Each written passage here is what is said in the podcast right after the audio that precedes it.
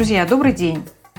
И мы снова приветствуем вас э, на нашем подкасте «Франкла на кухне». И сегодня мы хотели бы обсудить тему, которая касается границ. Тема достаточно обширная.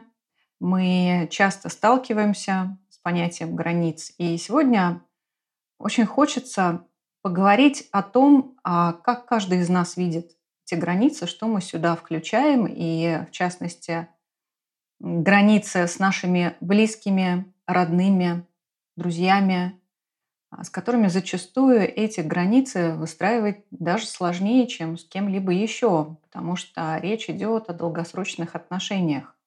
И что такое границы? Где они находятся? Это какой-то двухметровый забор или, может быть, просто какие-то кустики, которые очень условно обозначают, что вот здесь вот начинается моя территория. И есть ли она эта территория? Тема очень многогранная, но я уверена, что сегодня мы выберем какое-то русло. И, кстати, интересно, куда пойдет эта беседа. Друзья, есть ли что-то у вас, чем хотелось бы поделиться?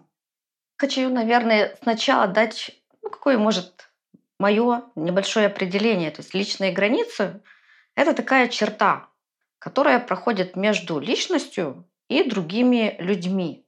Или даже не отдельными людьми, а какими-то другими социальными группами и между социальными группами. То есть есть как бы личная граница, а есть еще такое понятие, как границы семьи. То, что мы больше, наверное, хотели обсудить.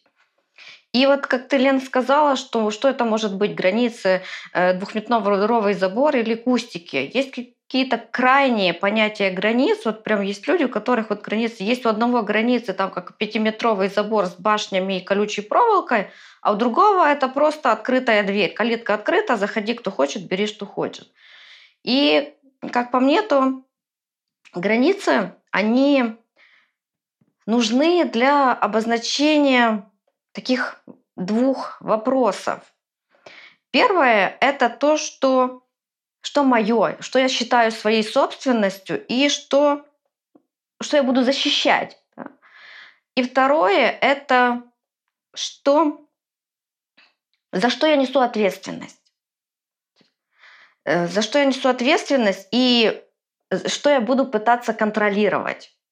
И вот если взять семью, то мы иногда вот тут можем нарушать свои границы и свои, и своих близких. Потому что, в принципе, если мы не крайне такие типажи личности, у которых, например, что и чужих могут контролировать. Например, у него вообще размыты границы у человека, и он может считать своей собственностью и свою семью, и близких, и сотрудников, и даже прохожих людей и так дальше. То есть он не будет э, у него таких не будет границ, и он, как всегда, будет торгаться чужую территорию. А есть такие люди, у которых вообще нет личных границ, которые даже боятся иногда дверь в комнату закрыть, чтобы не считали, что он закрытый. То есть он как бы вообще у него нет границ. А вот когда в системе в семьи, если, в принципе, личность такая, что у него где-то свои границы выстроены, но когда, там, например, женится муж с женой, и знаете, был такой когда-то старый анекдот, там, что а что ты говоришь, там, это твоя машина, то есть мы теперь семья, это наша машина. Потом спрашивает мужа, а что ты ищешь? Я ищу наши штаны.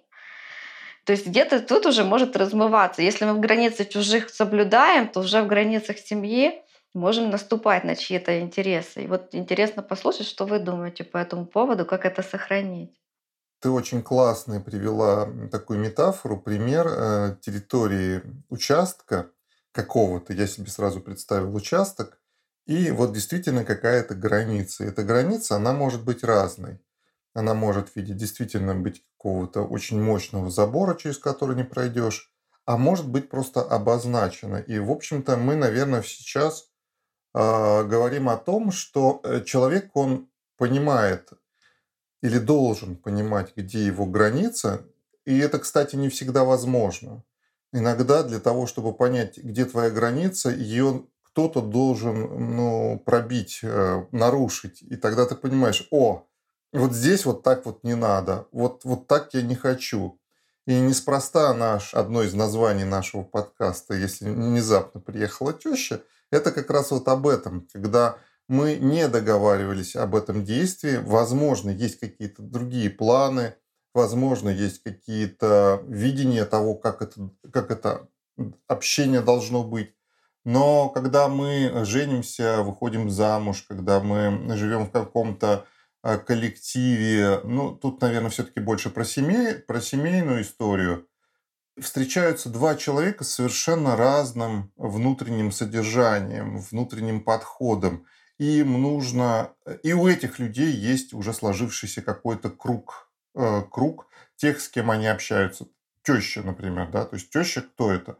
Это самый близкий человек фактически, мама, да, но для другого это не самый близкий человек. То есть понятно, что мама жены или мама мужа или отец – это все равно близкие люди, но они как бы все равно остаются, ну, уходят на второй план. И когда вот эта опека, особенно если не проработаны какие-то моменты сепарации, когда вот это взросление, оно телесное наступило, а эмоциональное или психологическое еще не до конца, то вот могут возникать такие ситуации, когда та же теща приезжает и проверяет, а, а как вы живете, а что у вас есть, а что в холодильнике, а почему это, задается вопросы, лезет в шкаф, э, начинает дрючить, почему вещи не, не сложены строго на север, не поглажены или еще что-то.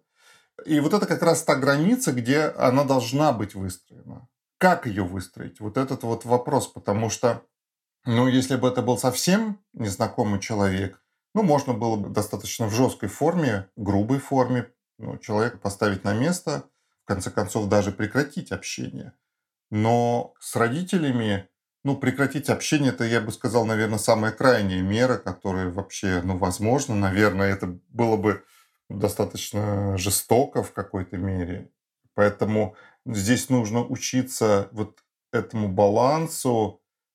С одной стороны, не потакать, а они же как взрослые, они же как э, родители идут, даже, даже не как взрослые, а как именно родители, которые считают, что они имеют право. Они считают, что это же их дети, э, что они привыкли так жить.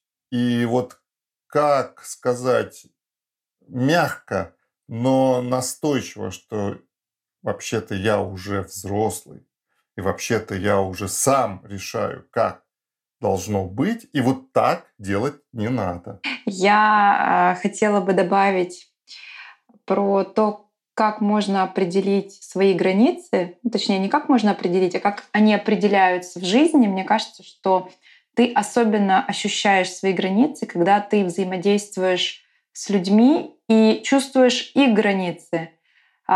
И, на мой взгляд, очень некомфортно общаться с людьми и некомфортно взаимодействовать с теми людьми, э, с, с которыми очень разные вот эти заборы. Потому что, допустим, у тебя забор высокий, у человека забор низкий. Да? Вы в таком диссонансе. Он идет туда, где у тебя уже стена. Или наоборот, у него забор гораздо выше твоего, и какие-то темы, которые для тебя, например, естественные, нормальные, для него э, строго под запретом. И вот я, например, по своему опыту могу сказать, что э, мне, конечно, тяжело общаться с людьми, у которых границы гораздо более жесткие, чем мои, к примеру. Ну, то есть ты все время как бы ударяешься вот в эти границы, и ты, и ты думаешь, как? Ну, для меня это нормально, а тут граница, а куда тогда идти? Ты как бы вот в темноте мечешься и не знаешь, что делать. С другой стороны, бывает некомфортно, естественно, общаться с людьми, у которых границы гораздо шире, чем твои. Но вот, вот здесь для меня, пожалуй, проще. Потому что можно как бы мягко обозначить свои границы и, собственно, вот на этом найти консенсус. А что делать, Ален? Ты столкнулась с таким человеком, у которого жесткие границы. Какие твои действия? Какой твой алгоритм? Ты знаешь, я для себя выбираю максимально ми- минимализировать общение. Потому что для меня это становится тяжело. Получается, что я не могу оставаться с собой, а я должна все время быть на чеку. Угу. Поэтому для меня проще просто общаться минимально. Тема там погоды, природы, Ну, в общем, так, чтобы никуда не, не попадать в какие-то болевые точки и в какие-то вот эти границы. Для меня проще так. Ален, я хотела вот э, тут уточнить, бывает же такое, да, если это посторонний человек, и у вас не совпадают границы, в принципе, тут ну, можно там не общаться. А бывает же такое в паре, что сошлись двое, и в одного прям есть такие какие-то границы по поводу даже чего-то, например, личные привы... это какие-то привычки, да, и он не собирается их менять. И а всегда ну, обычно это женщины думают, ну, так я его там чуть-чуть подшаманю, подизменю, а так вот он нормальный, а если там еще вот это сделать, и все будет хорошо. А вот так не происходит. я думаю, что тут надо договариваться. Потому что если люди любят друг друга, они могут договориться. То есть это надо обговаривать ну, на берегу, наверное. Вот если у него выстроен забор, он был такой весь независимый, у него есть эти личные границы – и он любит там, например, лихачить на машине, а жене это страшно. Он там курит, э, там еще что-то там ей не нравится. Так э, если договориться, я знаю даже примеры, когда человек вот ради своего партнера, он начинает немножко кирпичики своего забора разбирать. То есть для того человека, с которым он хочет жить. И я думаю, тут можно договариваться. Ну вот, э, Галь, извини, я как раз отвечу на... Тут вот сразу чувствуется, чем отличается случай с тещей с твоим случаем? Тем, что насколько нам важно сохранить, насколько мы сами заинтересованы в этом общении.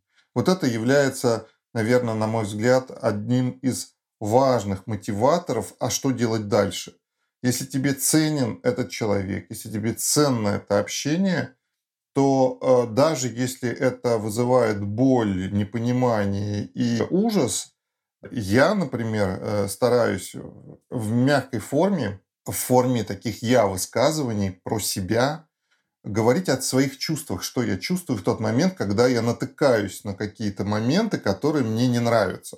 То есть не в смысле того, что ты не вот так делай, не в смысле, а в смысле такого переговора, пытаясь понять его мотивацию или ее мотивацию и донести свои чувства и свое отношение, почему так. И в этом иногда, то есть без претензий, вот э, основной, наверное, момент в этих переговорах – это такая не ультимативность какая-то, а вот попытка именно донести свою точку зрения. Если моя точка зрения игнорируется, если меня посылают, ну, это уже мы переходим на второй, на третий круг. Там понятно, что после третьего, четвертого раза теряется вот этот интерес уже общения, потому что ты понимаешь, что ну, человек тебя не слышит. Но в общем и целом, даже если человек не согласен с твоей позицией, если для него это важное то, что он делает, или это какая-то, ну, сложившаяся история там с детства, почему он вот так вот реагирует. Он, по крайней мере, об этом может говорить, и это немножко снимает момент, что... Потому что мы сталкиваемся какими-то моментами в своей жизни. Он как-то среагировал, он как-то повел себя, а я на это тоже повелся, потому что для меня это тоже какой-то триггер. И вот через вот это общение мы либо лучше начинаем понимать друг друга, почему так происходит, либо мы учимся договариваться, что вот сейчас вот я начинаю закипать и говорю, так, сейчас стопэ, мы прекращаем эту тему, потому что я сейчас закиплю. И я предупреждаю, я понимаю, что со мной происходит, и я доношу это до партнера. То есть через вот это тоже могут выстраиваться новые тропинки между двумя людьми и выстраиваются вот эти а, правильные границы. А, вы знаете, у меня столько мыслей на этот счет. И, Миш, вот ты сейчас сказал про момент, когда хочется сказать «стоп», иначе я закиплю. А ты можешь привести пример, что конкретно здесь угу.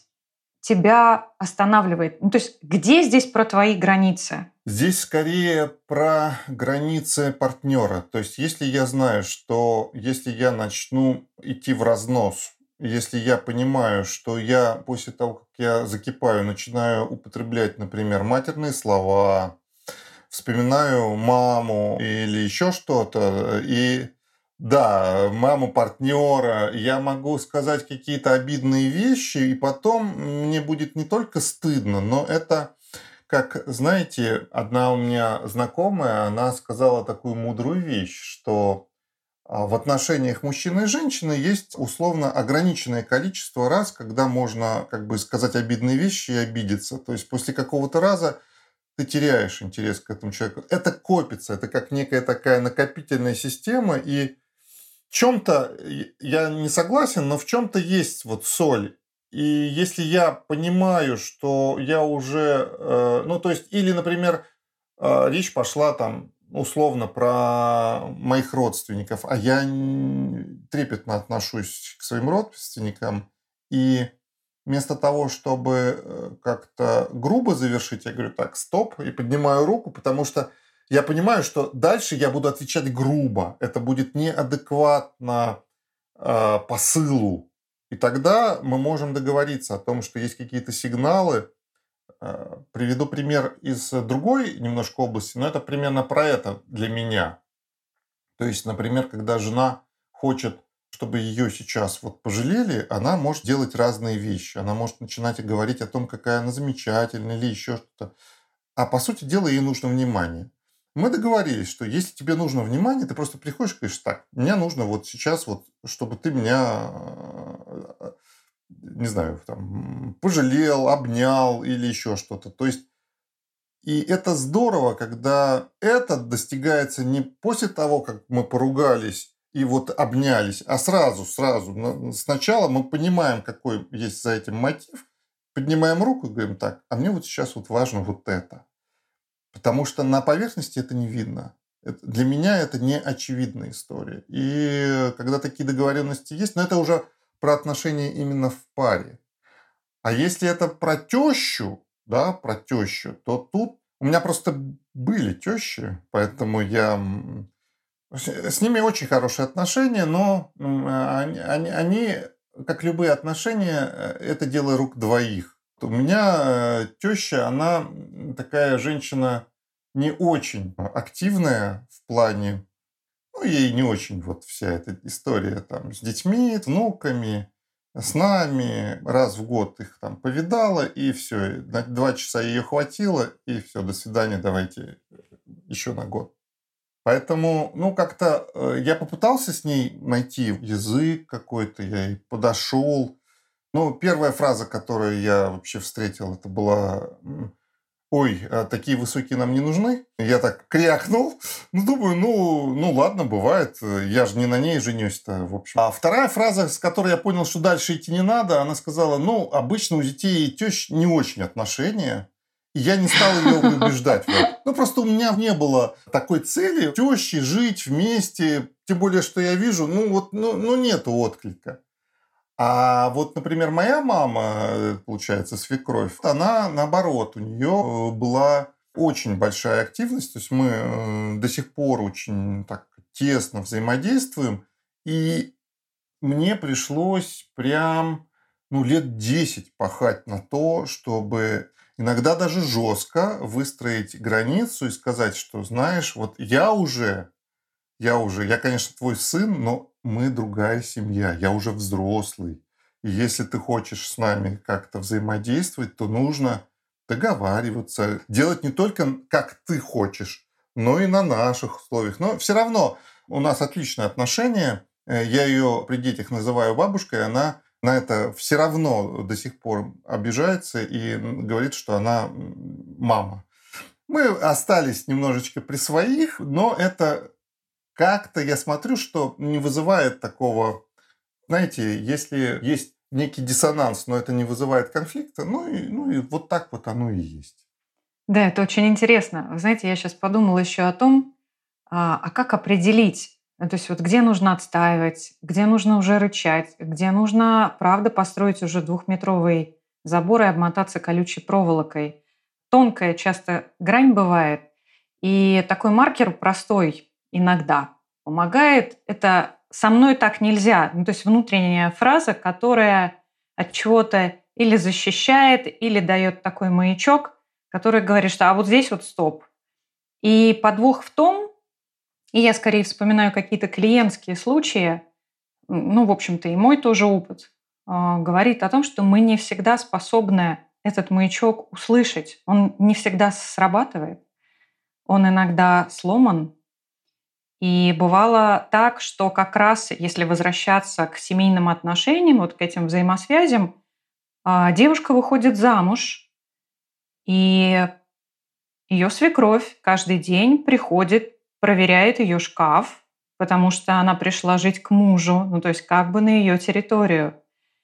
Она считает нужным проверять, что у нее в столах и насколько чиста посуда.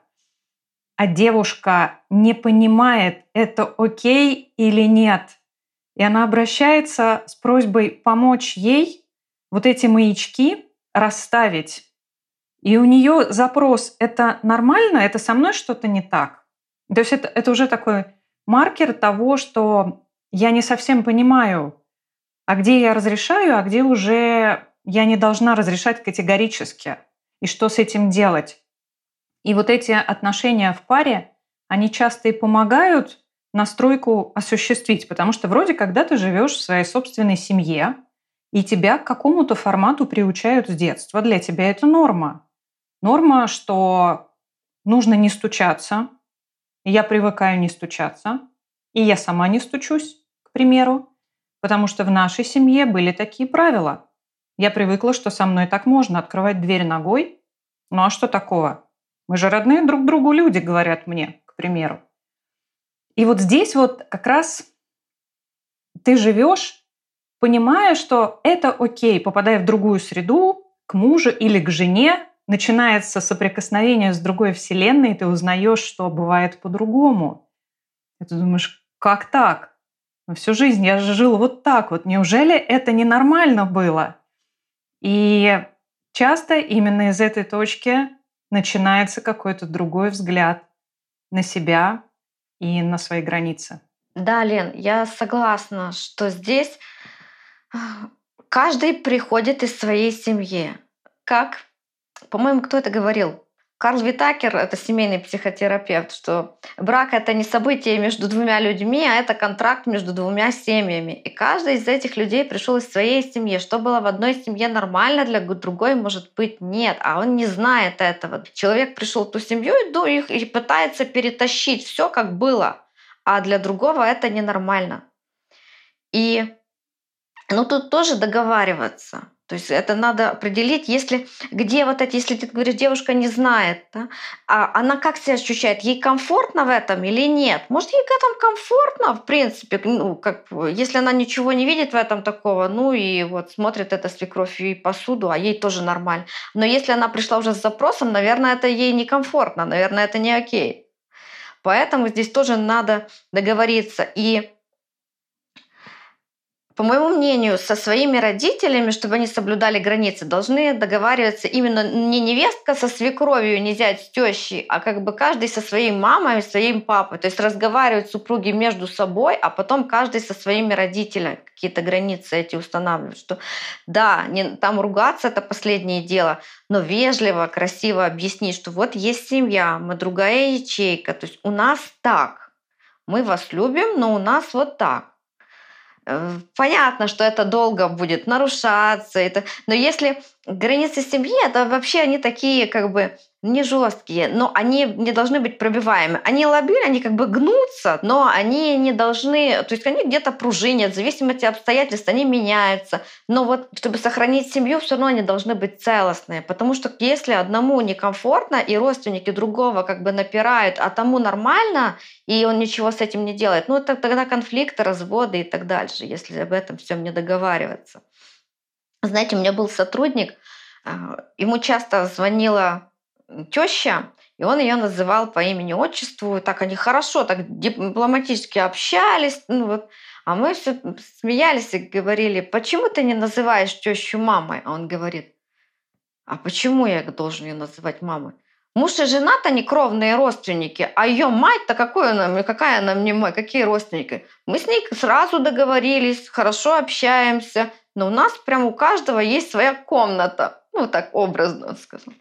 И в дверь каждому мы стучимся. Ну, это, кстати, очень хороший, хороший пример и хорошая практика держать определенную дистанцию между собой, быть близкими, открытыми, но при этом ну, не понебратство. Я хотел добавить еще, Галь, к твоему тексту то, что еще нужно иногда учитывать э, национальные особенности. У меня есть одна знакомая, она, по-моему, осетинка. У нее папа, он военный, и он э, восточный человек, э, Кавказ и все дела. И там вот эта тема, она непростая. То есть ты не можешь сказать родителям, а вот у меня вот так, потому что там и традиции другие, и твоя позиция, она вот в иерархии находится, и это тоже нужно учитывать, том числе выходя замуж или женясь, что не во всех культурах, не во всех... Ну, как помнишь, э, кавказская пленница, что он говорит? Ну, говорит, э, если ты не, если ты не согласишься, мы тебя зарыжем. То есть могут э, наложить такие санкции, что мало не покажется. Тебе могут и эта система очень сильная, она клановая, она сложившаяся какими-то веками и охраняемая, или там итальянская семья, да, там мама.